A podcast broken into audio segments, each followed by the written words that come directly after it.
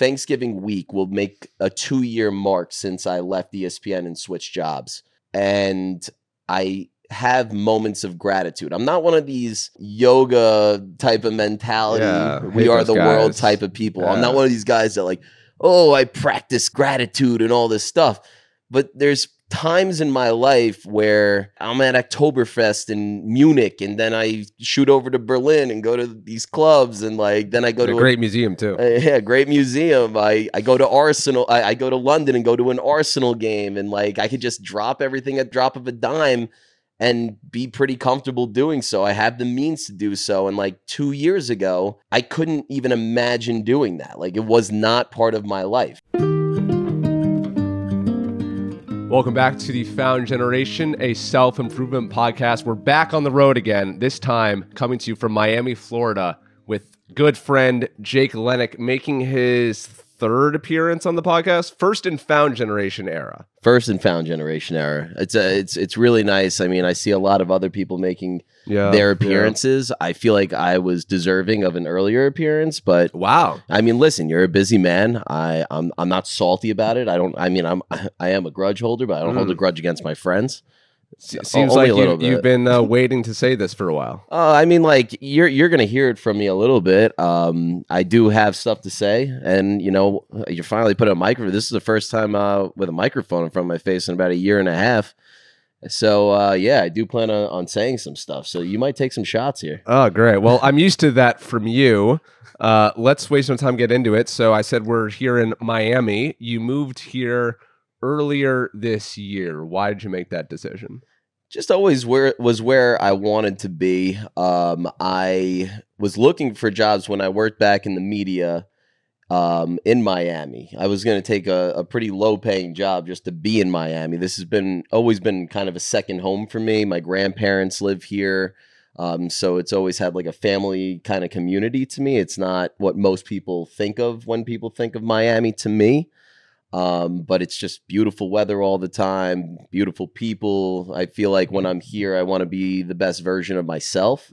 So uh, I I made the move, and uh, you know my my work granted me the opportunity to kind of you know have um, my own path for success, and I think that when I'm here, it makes me want to be the best person I, I I can be, and you know this is part of it. You know, living right and seeing what real success looks like, and this is part of the vision. So Can I uh, call you out?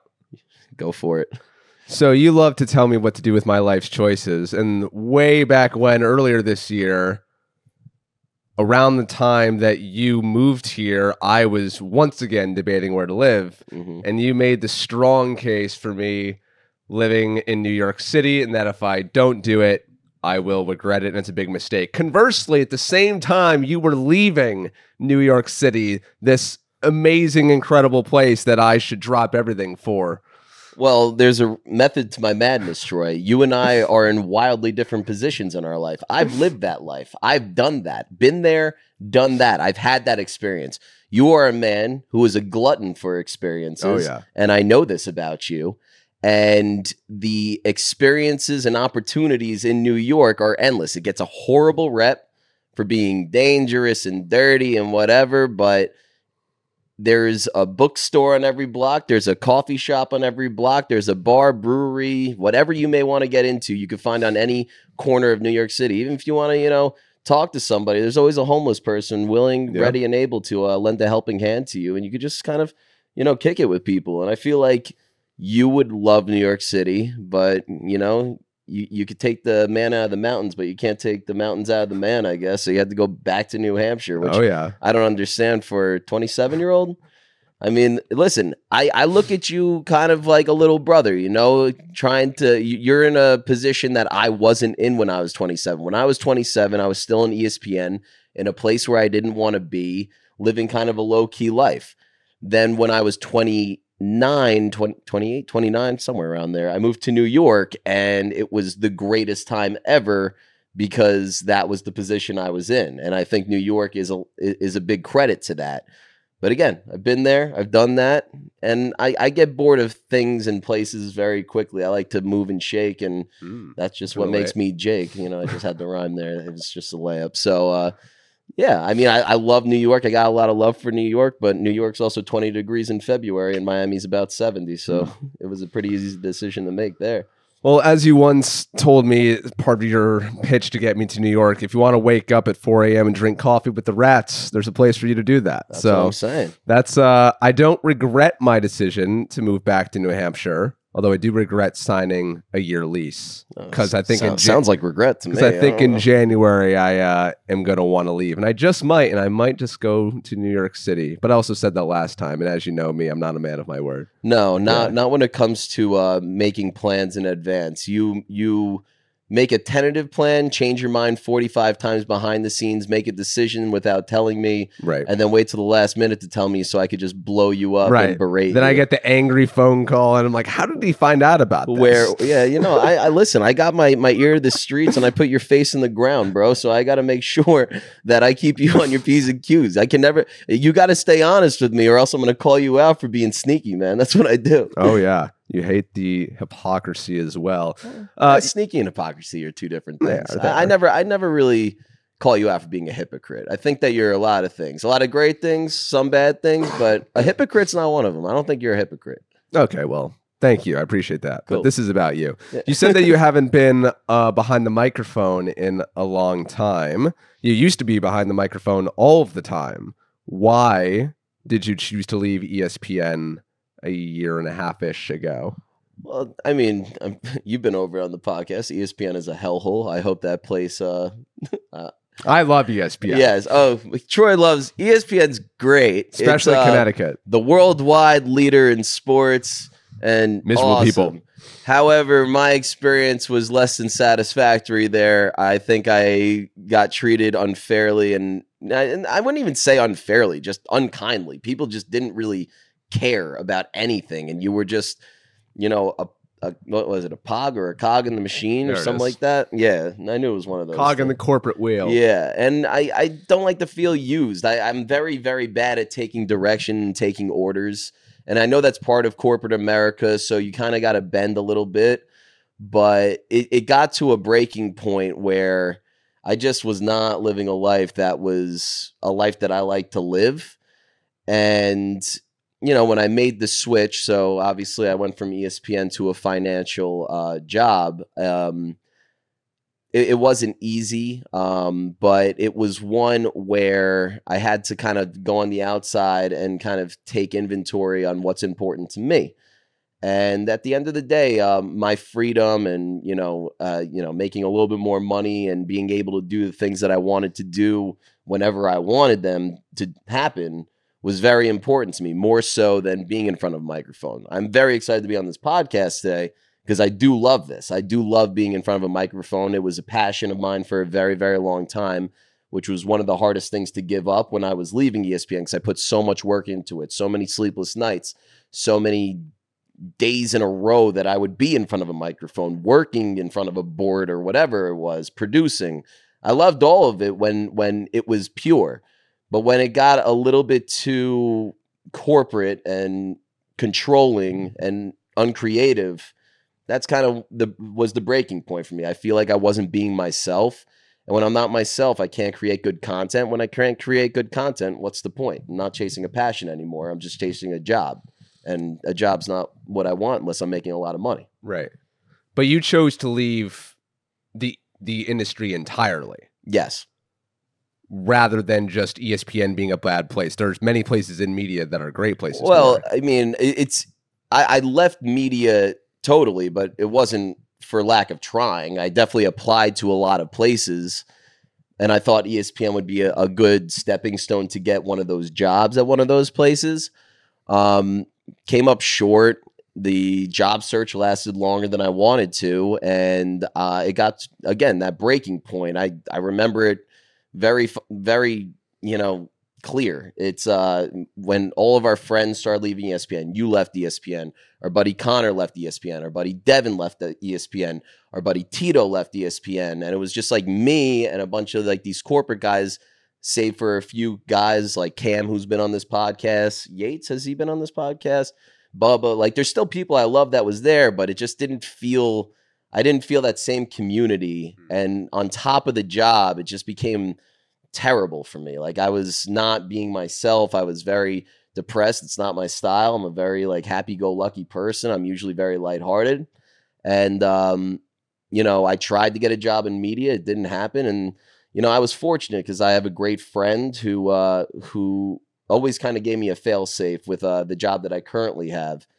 And I took inventory and I was like, this is the only move that I can make. Luckily, it worked out phenomenally beyond what I could have imagined. Um, I was telling you the other day that, you know, November will mark, like Thanksgiving week will make a two year mark since I left ESPN and switched jobs. And I have moments of gratitude. I'm not one of these, you know, yoga type of mentality. Yeah, we are the world type of people. I'm not one of these guys that like, oh, I practice grat- gratitude and all this stuff.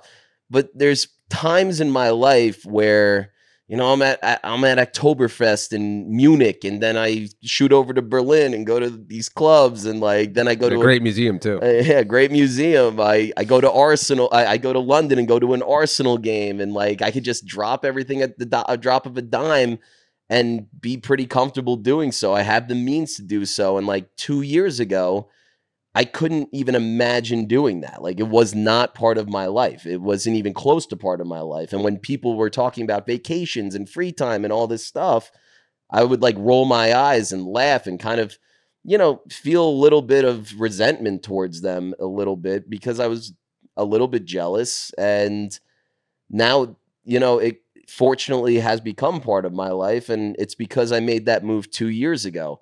So there, there is so many times that like I kind of like look around. I'm like, holy shit, I can't believe I'm here right now. Like this is it's wild. Two years removed. It's a crazy, crazy time. You know? self awareness is something that I, I've been thinking about a lot lately. And I think a lot of us in what we're doing, kind of at some point, we hit a point where we're kind of at a crossroads. And I think you were probably at this moment when you're at ESPN, where you kind of have to ask yourself, you know what, maybe I'm not, maybe I'll never be as good at this as I want to be. You never got to accomplish your dreams of like being an on air E ESPN radio talent. Did you have to have face that harsh reality of like, you know what, maybe this I'm just never going to get there and I should just switch course? No, because I was better than everybody. Mm-hmm. I, I was awesome at what I did. You were, Um, you were great. I, I think I I'm fairly electric behind a microphone. Call it cocky or whatever. I think I have great self awareness. Every time I got behind a microphone, everywhere I went, whether it was Indiana University, ratings spiked when I when I started my show. I went from a show that went from one day a week, one hour a week, to three shows a week, two hours a week, because I became one of their main hosts. When I worked in Indiana, I started as a promotions assistant. They got me on air one time, became a producer, was on air all the time. People were calling in to talk to me. Even when I was working in shows in ESPN, the hosts loved working with me. And when they they they uh, they scoped out segments that kind of had me on the show. But I think ESPN kind of has a way of of kind of jamming you a little bit. They they want to keep you down. They'll keep they'll call you a production assistant even though you're producing nationwide shows just to kind of lower you and Right. in my opinion, you know, a little bit of conspiracy theorist, a little bit of a conspiracy theorist, especially when it comes to ESPN, which is such like a corporate environment where I think that they keep that label on you and keep you, you know, down so your resume looks a little bit worse Right. so it's harder to find a job. I really do believe that. And that was one thing that ate at me. I used to think about that all the time to the point I would put on my resume that I'm a producer. And then they'd be like, oh, what show do you produce? And then I'd be like, oh, I kind of move around. I work SportsCenter all night. I work uh, Chiney and Golic Jr. I work, you know, every single show that's there. But I hold a lot of responsibilities, whether that's the main producer, the associate producer, the board operator, whatever it is. And then it comes out like, oh, he's a production assistant. I'm like, if only you knew, man. Like, so that that used to eat at me a little bit, and I I do believe they do that for a reason. does it eat at you now that you left the industry kind of unfulfilled? Um, no, because my life's pretty cool right now. I, I'm a very fulfilled individual as we stand here. I don't. Yeah, I, I tell t- I tell you this all the time. Like I grew up playing tennis, and we used to do yoga. And I know I'm not a yoga guy, but one message that I always kept was to kind of live in the moment. You can't think of the last point if you hit a bad shot and you're down love 30 or something like that because that'll just screw you over going into the next point you don't want to go down love 40 or else you're you're really screwed something like that um, you can't dwell on the past i mean there's a couple of grudges that i may hold or whatever and there's some people that you know i, I may not want to watch succeed and I, I i will watch gladly if they fail because I, I do think that uh, success isn't enough sometimes. I do want to see people that have wronged me do bad. it's just kind of the way I am. You could call it what it is. Um, but I, I don't I don't look back. I, I really try not to remember like some of the things about ESPN because it just gets me mad and in a bad mood. I've really moved on. Like I've very much moved on. I very rarely think about my time at ESPN because I'm busy living my life and doing my current job. And, you know, if there's anything I took away from ESPN, it's about how hard we worked all the time. Because right now I kind of work for myself. I mean, I work for a company, but I'm my own boss. Like, I pretty much do my own hours. I could work wherever I wanted. Part of the reason why I'm in Miami. And, you know, I owe it to, you know, the 27, 28 year old version of me that was working overnight shifts and, you know, 14 days in a row and all that. I'm like, I can work a nine to five and work really hard and make sure that I am excelling at my job in a way that others can't because I know how harder, how much harder I worked in the past. It's really not the most demanding thing in the world. And I have my weekends. I have a routine. I got, you know, my health and everything in check. And for now, for now. and, uh, you know, it's, it's just been, you know that that experience of the ESPN, I, I like I can be a little bit of like a self-deprecating person just for like I, I think it's easier to connect with people if you have that aspect and you're yeah. just like you kind of you kind of let someone's guard down if you're like oh I'm not perfect and like I'm a piece of shit or whatever and gets them laughing. But I, I do take away the positives of most experiences. I don't really take away the negatives. And if I were to dwell on the past and all the negatives, I can think about all the time lost in control room three or whatever. But instead, I, I, I kind of look back on that and, you know, I, I live my life now for that person. Mm. And I have moments and I do things. I could drop everything at the drop of a dime and go anywhere because I owe it to that person. I lost mm. time there. So I want to make sure that, you know, I, I live the most fulfilling life because of like what that experience was like. Yeah, I didn't do much, especially when COVID hit and everything. If I told you that you could be in Miami as a sports radio host or sports podcaster making the same amount of money that you are in finance right now, would you do it? Hmm. I don't know. I, I probably not because I mean, like, what's the growth going to look like? Because my the the growth in my job is exponential month by month, day to day, year by year. Like it's really a growth industry that I'm in and it's it's something that I didn't ex- like I was expecting to go into a job where I was going to make money and have free time. I did not expect that I would enjoy it at all. I thought I was going to hate it as a matter of fact. I love it. I love the people that I work with. I, I work uh, right next to my best friend of 20 years. Um, his older brother, who's like uh, older brother, older brother to me. Um, we we got a great group of coworkers that just share my same sense of humor, and it's just such like a light atmosphere, which is so not what media is. Again, I love this. Like if I had those people, if I was an on-air host, same growth pattern, and they were all like my producers and stuff, and I got to work with them every day, maybe I I would go back, but like I I just I, I can't imagine liking something as much as I like doing right now.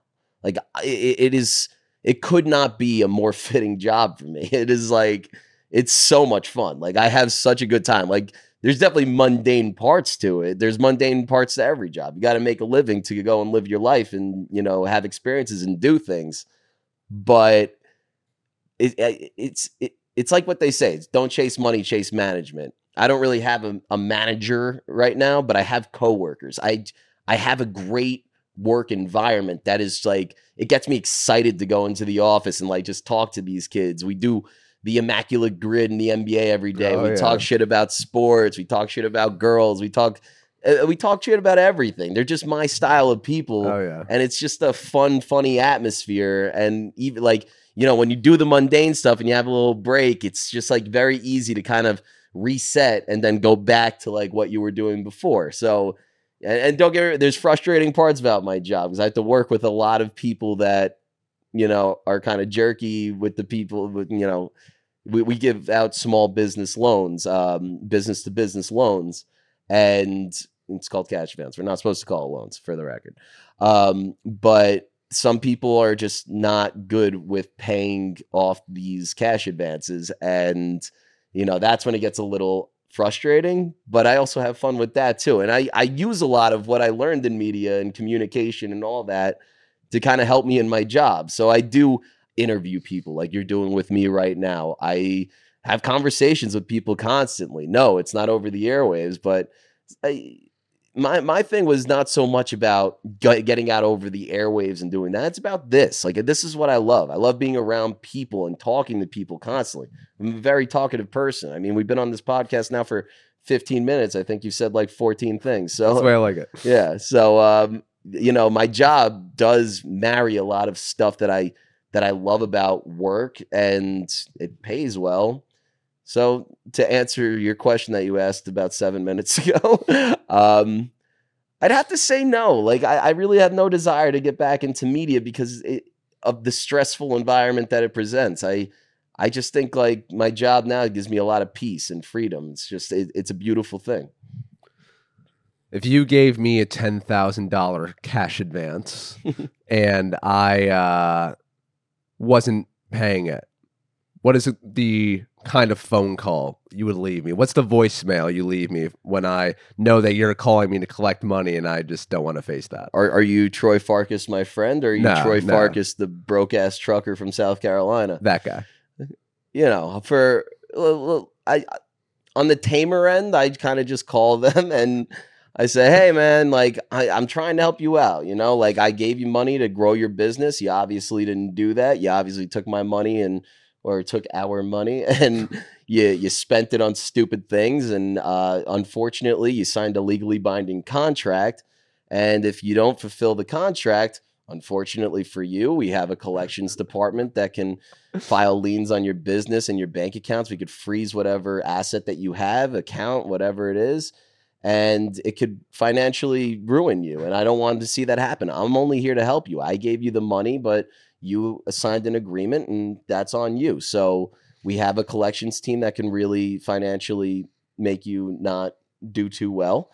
And once they're done with that, we have a legal team that will take you to court. There's a lot of fees that will get added on to that. And uh, they're going to, the court will rule that you have to legally mandated have to pay us back our balance on top of the uh, the default fees, legal fees, everything that's part of the contract. So that ten, say you don't pay off that ten thousand dollar cash advance, you know that can end up being twenty five thousand dollars. And again, I'm just here to help you. So, you know, talk to me if you want to help me. A lot of these people just think ignoring their phone call, my phone calls will solve their problems. I'm like, I'm the last friend That's you're gonna I have. try. I mean, I'm the last friend you got here, buddy. You better talk to me. now what about the eleventh time you call me? That's an off the podcast Oh, okay. conversation. it's not baseball bat to the legs. I know what people are thinking. It's it's it's just I, I get annoyed when people don't answer my phone calls. I get annoyed when my friends don't answer my phone calls. I mean, I, I yell at people. Oh, yeah. I Oh, do. yeah. I yell at people. But you know, I, I I try to just beat the idea into their head that I'm their friend. I'm here to help. I can pause payments. I can lower payments. I'm I'm I'm your friend here. Everybody else is going to financially corrupt you. You're just you're they're not going to help you at all. But once you, you know, ignore me or tell me to go fuck myself for lack of a better word. I mean, they do tell me that sometimes. And I'm like, okay. And I initiate the process. No love lost. What are the biggest misconceptions about finance bros? I mean, I don't think there's misconceptions. It's it depends on the person. I mean, a lot of times I'll because I'm not your typical finance bro. I make money. I might dress a little broish sometimes. I wear like a Lacoste t-shirt. I wear a watch, and you know, and I'm loud and obnoxious. But uh, you know, I I find that uh, finance bros a lot of time can be the stereotype. But then there's people that are in finance that are just normal people like me, and usually that's like the rep that I get. Like, you know, I'll go on a date with a girl and they'll be like, ah, oh, another finance bro. And I'm like, all right, keep talking to me. And then like by the end, they're like, oh, I thought you were just like some douchebag finance guy. And, uh, I'm like, nah, I'm deeper. I just like to have conversations with people and like get to know you. Everybody's got a story. And that's like, everybody's interesting to themselves. I mean, you came from somewhere, you've done something, you, you know, tell me about your last trip. Tell me about what excites you, what your passions are, all that stuff. And I think usually finance people and, and I think that there's truth to the the stereotype. There's truth to every stereotype, I think, but there's also exceptions to every stereotype. And you know, a lot of times when you're sitting across from a finance bro, they'll be like, "Oh, I just bought a Ferrari and I got my 14th Rolex and I bought a 20 million dollar apartment in Miami." And like that's all they're the, they're going to talk about. I'm not talking about that stuff. I'll buy you drinks. I will treat you right. I will do like if my friends come, I treat everybody. It's just the way I am. I'm a giving person. But I don't I don't flash everything that I have. It's not what I do. I'll wear what I bought and stuff like that, but it's not like the base of my interest. It's not the base of my conversations.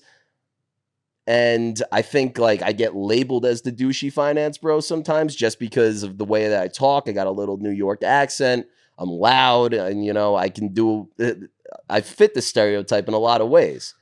But when people start to get to know me and they talk to me, they're like, "Oh, he's not like that so much," you know? Cuz I met a lot of people where that stereotype is very very true to, but I know a lot of people that that stereotype is very very not like that. So it goes it goes both ways. It's a seesaw.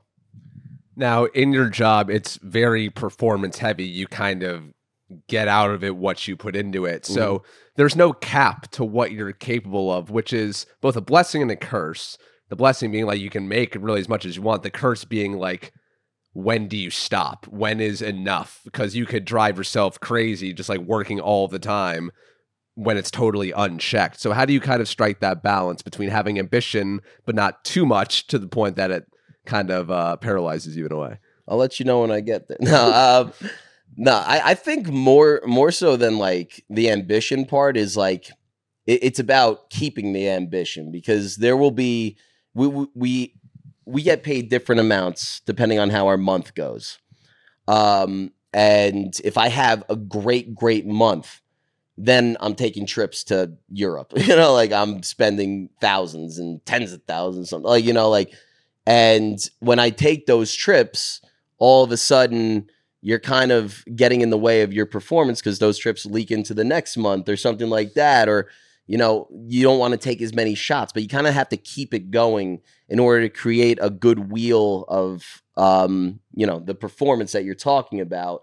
Um, you kind of have to keep keep on, you know, doing my job. It's gonna like I don't want to get into the nooks and crannies of everything, but you need to put out a good amount of work Monday through Friday every single day. And if you take a day off, you can miss out on a lot of opportunities. Now, fast forward 10, 15 years where I'll have a much larger operation going where I can hopefully hire many people under me. I mean, I know people in this industry. You've met people in this industry who have that type of eh, operation going on. And I imagine it gets to be like that income is just so nice to have and they don't do that much, but they're still working like dogs and they're still making calls and all that. And you don't want to stop because the you're used to having that income but eventually, you know, you can retire and sail into the sunset. But I, I imagine everybody's different in that sense. I, everybody's kind of got a number in their head. Everybody's kind of, you know, I, I feel like I, I can't really comment on that. I feel like you, everyone will know when they're ready, when to, you know, call it a day. I mean, my job is not going to be a job that I have until I'm 80. Hopefully, it, will it'll be a job. Until, You're not making it till 80. Let's be honest. I might. I'm indestructible, brother. You know this. But uh, hopefully, I, I you know, if I see 50, I'll uh, that that'll kind of be the close of it and I can sail into the sunset and I'll have more than enough saved up to kind of live my life, you know. You said I'm not making it to 80, so if I retire at 50, I could die nicely at 55. I'll be doing all right. um, I do want to briefly just go back to that uh, quitting ESPN moment. So, whenever I talk about doing uh, something life changing, jobs, locations, whatever. I hear it from my family. Troy, can't you just have a nice, stable, calm life? Like live in New Hampshire, buy a house, be there for a decade, meet a nice girl who you can have children with, and like can just settle down. I, am tired of being worried about you. Your mom is also very much uh, a worrier. So I'm curious when you said, "All right, you know what? I'm getting out of this thing, this stable job with, with you know, it kind of sucks, but you know." uh, ESPN, very reputable, big brand name. When you told her and the rest of your family who cares about you that you were going to make this drastic change, what was their reaction? It, it was a uh, mostly support. My mom is very controlling. Love her to death. My best friend in the world, but she's very, very controlling, and she doesn't like to think that any of her kids are not in the best position possible. She's also a bit of a sucker for corporate America. She loves yeah. the big names. She loves that she loved that I worked for ESPN. Didn't care how little I made, didn't care about my hours or anything like she cared, obviously. She cared about my mental well-being and all that. I don't want to say she didn't care. But she loved she she was always like, "But you work for Disney, you work for ESPN." That always played with her. And to leave her for a financial institution that she's never heard of before, despite her borderline like uh, not blood related nephew working there, my best friend, um, she was definitely she had a lot of questions. She's like, this might be drastic. This, and then I had to have a conversation like, look, like I see the way that people that are doing this are living, and it is way more like the life I want to live, and they're doing very, very well, and I'm I'm gonna do it. Like I'm not a person that can be controlled really you know? Um, my mom definitely wants more stability in my life but that's not going to change wherever i am. I mean she knew that being in uh, bristol hartford bloomfield wherever you want to call it was killing me. So she was always supportive my my grandparents obviously are my biggest cheerleaders ever so they were supportive um, but it, it took them a while to come around to the idea of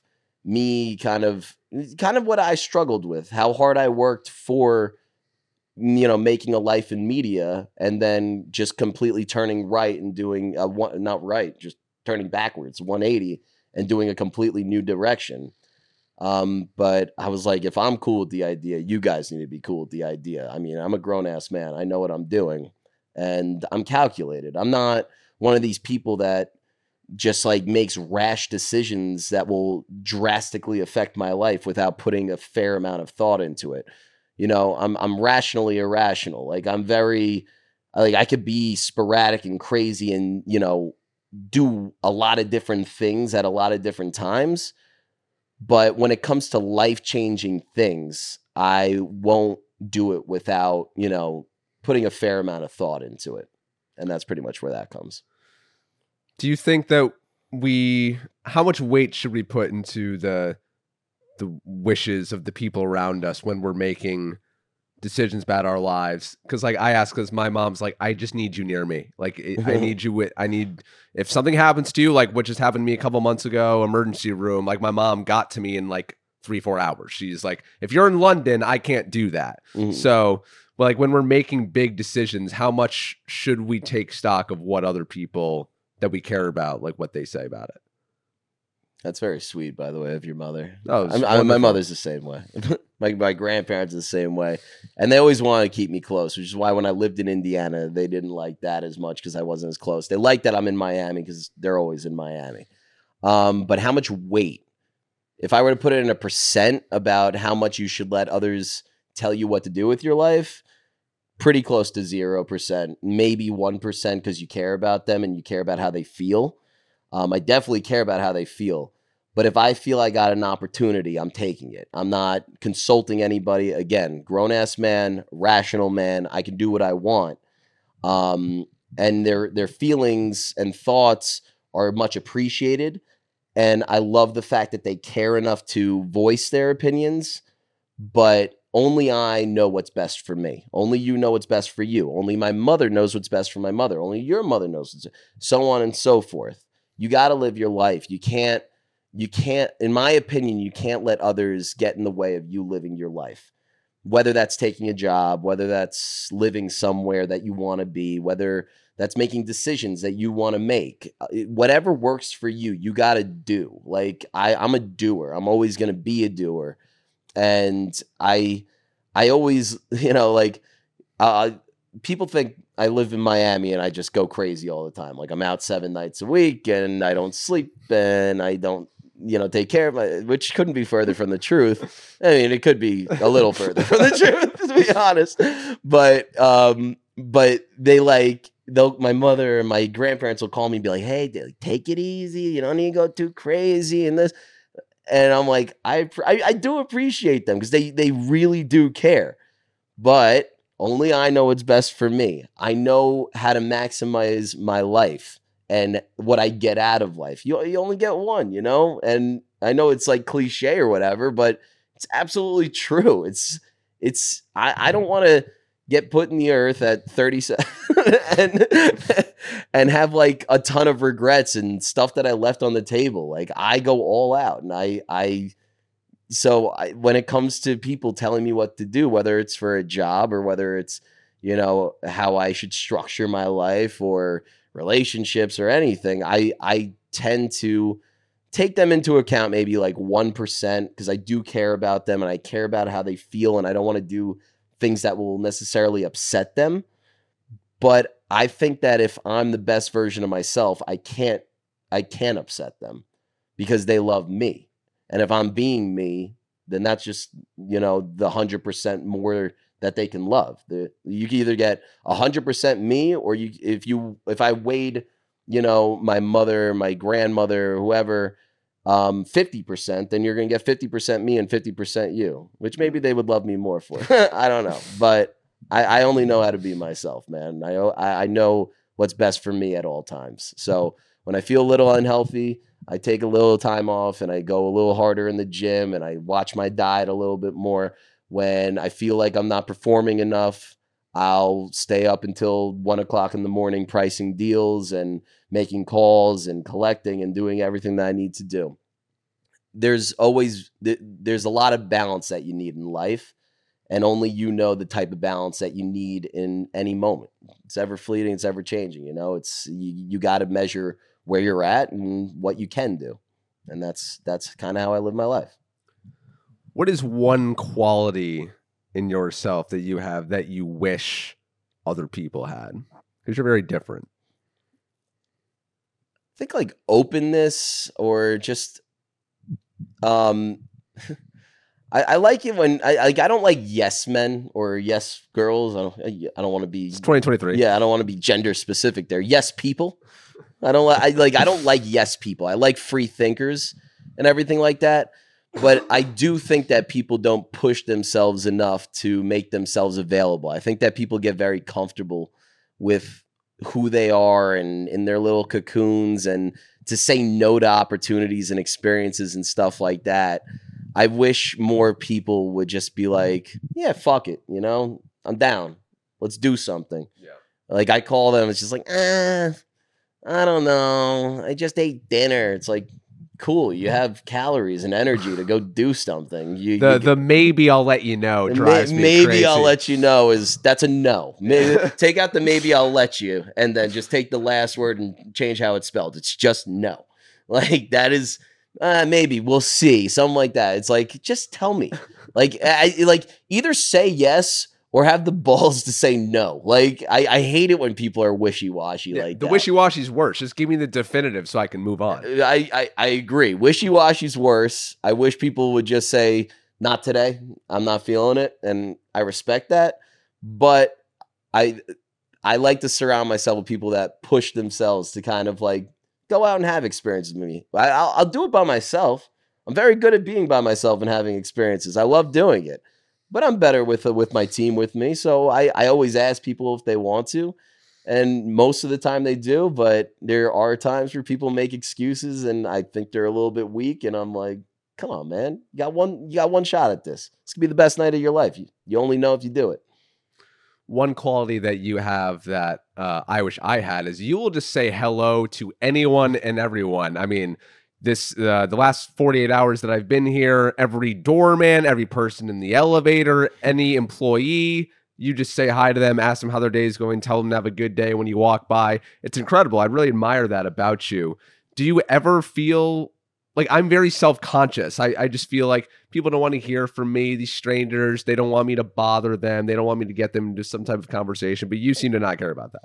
well this goes back kind of to like your your stereotype question of like the the finance guy finance people a lot of the stereotype is that they are self-important selfish and like kind of grimy shitty people I, I'm I, I'm genuinely a kind person. I really care about Yeah. people. Like when when I care about you, I care the fuck out of you. You won't be able to escape my clutches of care. I'm aware. Like I am really caring of like thoughtful to people that I fuck with, like to a point where it may be a problem. I, I get I get angry when the people I care about don't move to fucking no, but uh, but like I I, I just it, it, it's something my grandfather taught me. My grandfather's this old Italian guy. He ran with like crazy crews in New York where and New Yorkers take pride in being like rude and like short even though I think that's a bad stereotype too, because most people I run into in New York, like if you're nice, it, it- listen, if you're looking for trouble, you'll get trouble. If you're looking for kindness, you'll get kindness. And my grandfather was always like, listen, it never kills you to be kind. You'll always get more bees with honey than with salt. You're, it, it never hurts to be kind. So when I see somebody who's alone or, you know, just doing their job or something, there's no amount of people that you could count that probably walk right past these people and like you know either they're shy and they just don't really feel like talking or whatever but it comes across as rude no matter what. I'm not going to let anybody feel like they're less than me whether they're my doorman or somebody that works wherever. I, I think everybody has importance. Everybody's interesting. Everybody has a story to tell. I said this earlier in the podcast but everybody has something about them that makes them great and I I think that everybody should believe that about themselves at the very least.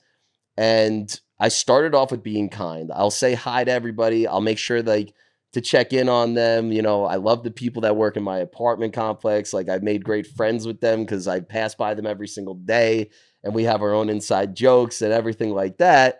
But I, I like to learn about people. It's just like so I started off with being kind and that like opens the door a little bit so I can start to explore the person. And if that person interests me, then, you know, we can, you know, if I'm at a bar and I see somebody alone, I'll strike up a conversation with them because most likely they're not there alone by choice or something like that, unless they're really depressed, in which case they'll tell me to fuck off and I'll be like, okay, have a great day. But I think everybody has something they want to share with you. And I think that there's, value in trying to seek that out a little bit. And there are times where I don't want to talk to people too. And I get that. Like I'm human. I'm, I'm very bipolar in the aspect of like I get very into things. Like I, I want to go out all the time. And then there are days where I don't want to leave the house.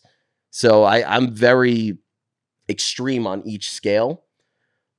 But I, I'm always going to try and make an effort to make everybody feel welcome and warm and, you know, at, at the very least get some sort of kindness and like walk away from an experience with me being like that guy was like not bad. You know like i'm not shooting for spectacular. I'm just like at the very least i want people to walk away and be like he was, he was a nice guy you know? I think there's there's a great that that's just a great quality to have when somebody doesn't have something bad to say about you. And it's just like yeah, I mean, you never know like who they talk to. You know, you could swipe right on Bumble or something, and they could, you know, be friends. They live in South Beach, Miami, where I live, and they hit them up, and they're like, "Oh, yeah, I actually met that kid. Like, he's really like a nice guy." And I think like, I think kindness kills. I think it's just the way it goes. And I, this turning into too long of a rant, but I, I love a kindness rant. yeah, I I do think like if you are internally fulfilled and just really genuinely a happy person, it does like kindness comes pretty naturally. Like you you have nothing to be upset about. And if if you're not happy or whatever, I still think that you should make an effort to be kind or talk to somebody about something and they'll appreciate the the realness, I think. Like it, it, it's not to be fake. Like you got to speak your mind and everything. But I think like, you know, friends are kind of like a therapy session a little bit and uh, you know, you can make friends with anybody and I think that if you turn somebody away or if you just walk by somebody without giving them a hello, you you're cutting you- you're slamming a door. You're just you're, you're not giving anybody an opportunity. You know, some person sitting at a bar, my doorman, whoever it is, they could become my best friend. So we'll see what it- you know. We we see what happens, and you're never going to have that unless you kind of just say hi. You know, say hi, be kind. In today's modern world, attention, uh, our attention is splintered in so many different ways. We have so many different ways to spend our attention. I think giving your attention to someone else today is maybe the kindest thing that you can do. Undivided, making sure that other people feel like they matter, that they're heard, that they're seen. I think that is like the most loving thing that you can do. I agree. I mean, I I get. I mean, I, I find myself to be an incredibly interesting guy, Troy. I. I am a great conversationalist. I I love making people laugh, and you know, nothing's better than a good smile sitting across from me. If I feel like I'm entertaining somebody, I'm having a great time. Like I'll keep going. Um, I I get very insulted when I'm like sitting across from somebody, and I call my mom out on this all the time, even though she's not one of these people, but she does it every once in a while. She'll pull out her phone when we're having dinner or ah, drinks Oh, or Lauren, something. what are you doing, Lauren? And I'll just be like, oh, here we go again. These millennials with their phones. Because I never do that. When I'm at a dinner table with somebody, my phone is, I mean, I'll keep it on me just in case I, it's the bad phone, you know? Work's never over. I work 24 hours a day, seven days a week, 365 days a year. I have to be ready for whatever phone call comes to me. But if that phone doesn't buzz in my pocket, I might check to see if I got like a text message or a call. But I'm not like on Instagram when I'm out to dinner. I'm not scrolling through Snapchat when I'm at a bar. People are getting my full and undivided attention because I think I, I nothing on that uh, on the I think the phones are poisonous. I think everybody knows that phones can Oh, be very poisonous. Um, but nothing on that phone can can be better than in, than what I can get out of you know the experience For of sure. being present. You know, like real life. I think real life is awesome. like it's cool. Pretty Good. Uh, because our phones are so poisonous, for many of us, we are uh, developing a lot of confidence issues. I think you are the most confident man that I've ever come across. For those of us who struggle with confidence, what would your advice be to those who struggle with confidence to try to to improve that? How how can you feel or act more confident? Fake it. No, I'm kidding. I mean, Uh, I mean, there is there is something real to like, that. Listen, like I, I, I, I'm passionate, and I think a lot of times my passion can seem like confidence because I speak boldly and I talk boldly. I speak my mind. I really, I, I, I will say anything to anybody. I really keep nothing holstered. Like I, I, if if something comes up, I'm gonna bring it up. If something's bothering me, I'm gonna bring it up. But there's time. You, everybody has moments of, you know, where you kind of question yourself or confidence issues or whatever. But at the end of the day, I mean, I take a look in the mirror and I'm like, I'm the fucking shit, man. Like, I I just get things done. Like I like I, I don't know. I I I have too much good things in my life to like not be confident and to a certain degree. I'm not sitting here being like I'm the most confident guy in the world, but I've been blessed. Like I I got very lucky with my job and I fell into something that's been magnificent. I consider myself to be a fairly good looking guy. I, I, I feel like most, I, I feel like a lot of people have image issues and I, that doesn't really happen to me. Like I, I have a lot of confidence about how I look, whether I'm fat, skinny, whatever it is. Uh, it doesn't really bother me too much. And I think, again, like if, if you put an effort like just the slightest bit of effort into what I was saying about like just being kind and like making notes that like I think people suffer with their confidence when they bury themselves into their phone. They don't have interpersonal communication.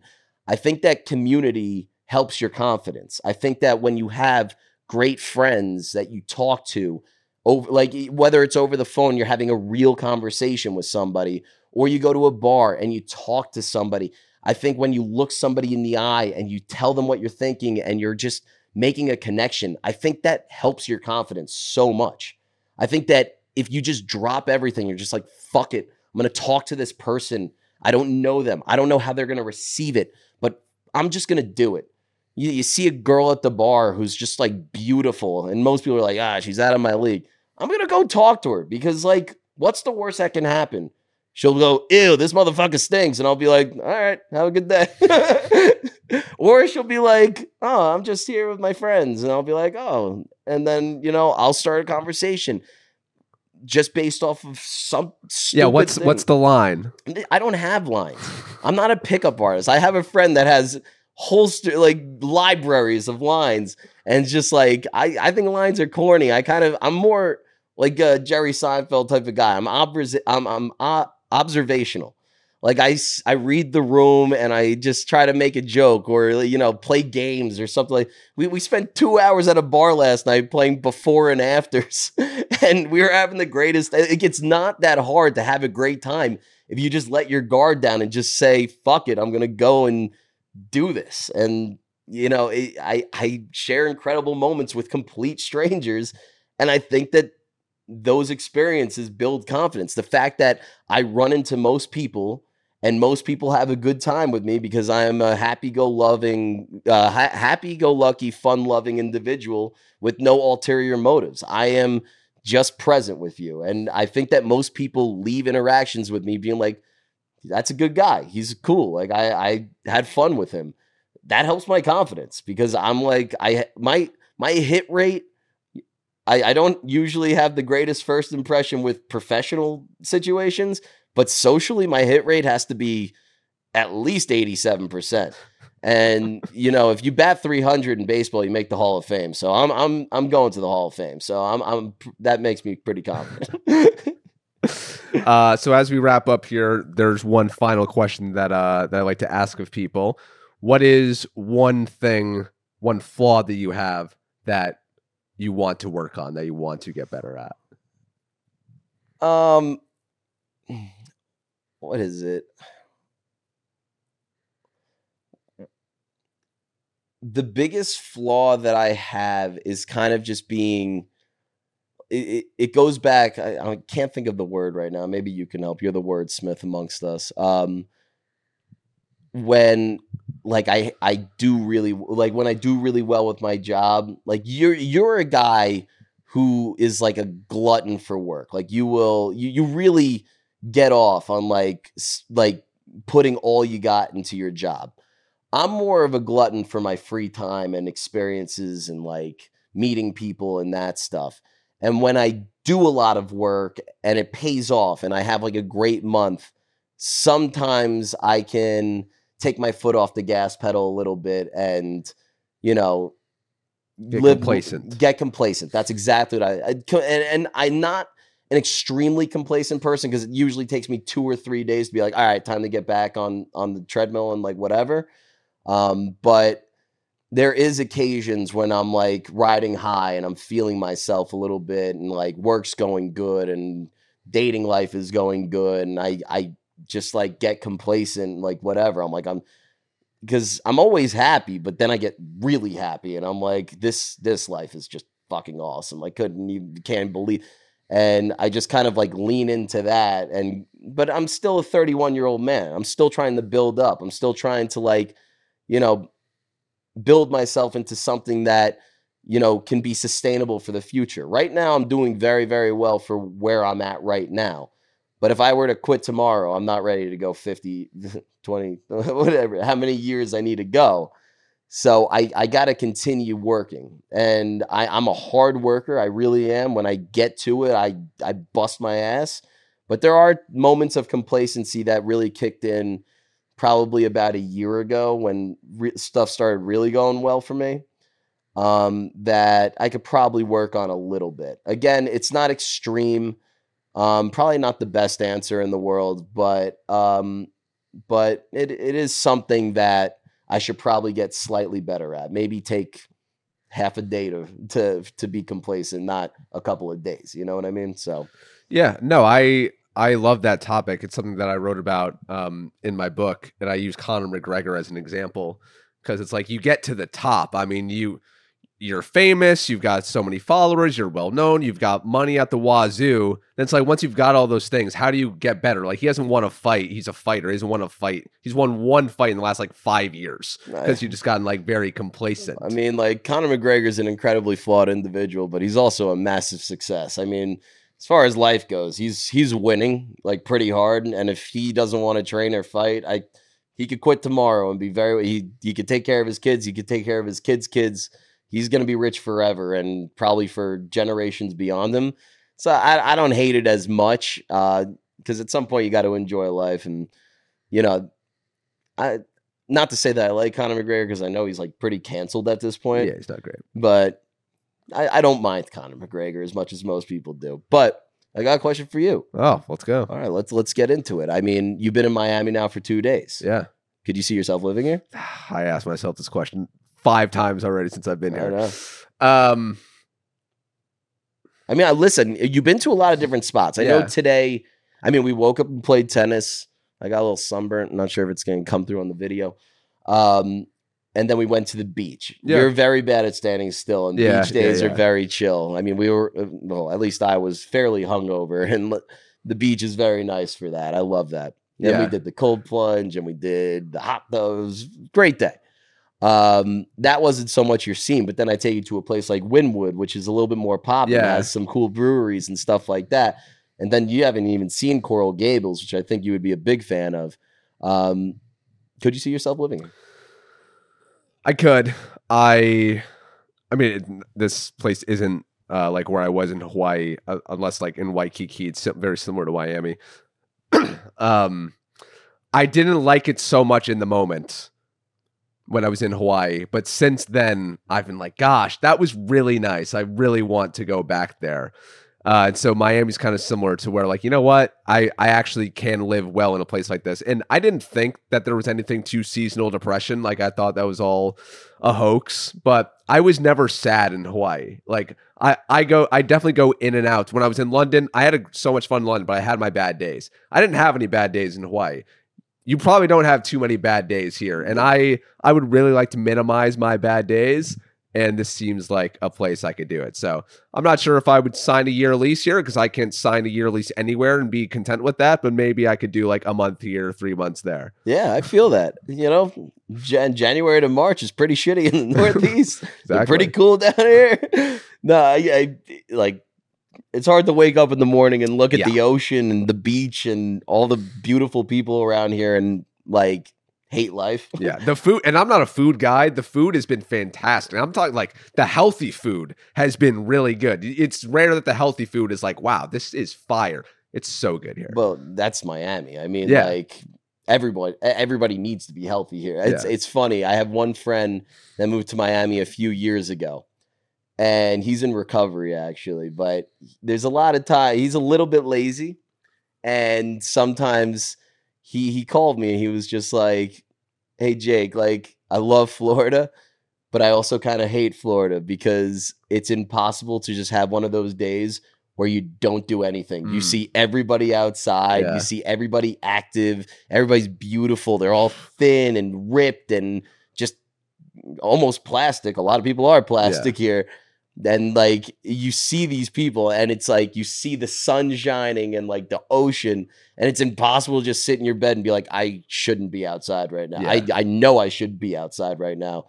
but I'm just gonna decide to be a piece of garbage. Like in New York, you wake up on a Sunday in December, it's 30 to 35 degrees, it's raining. You're like, up, I'm hungover. Guess I can't go outside today.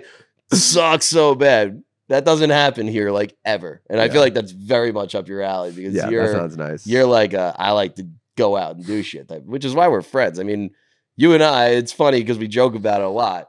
There's like we have a spectrum here, and it's like the Troy to Jake scale where we have very different personalities. We're bonded over our passion for like life and experiences and stuff like that, but we're very different in like entertainment forms and like how we how we go about, you know, getting the most of situations.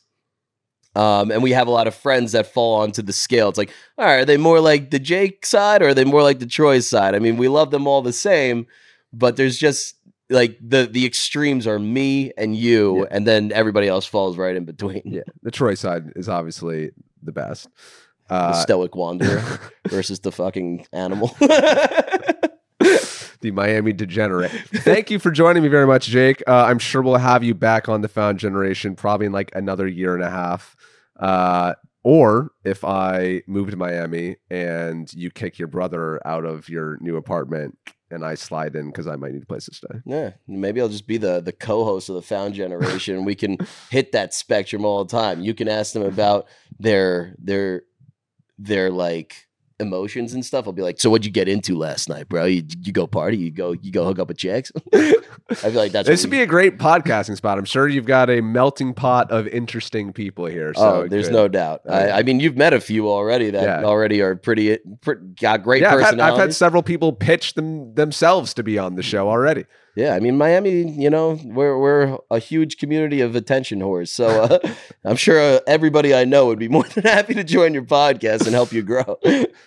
Jake, thank you for joining, and uh, I wish you all the best with everything. You're killing it, and I'm very proud of you. Likewise, here, Troy. Very happy that you're here right now with me and sharing this weekend with me, and you know, sharing my experiences. And likewise to you, book phenomenal, read cover to cover.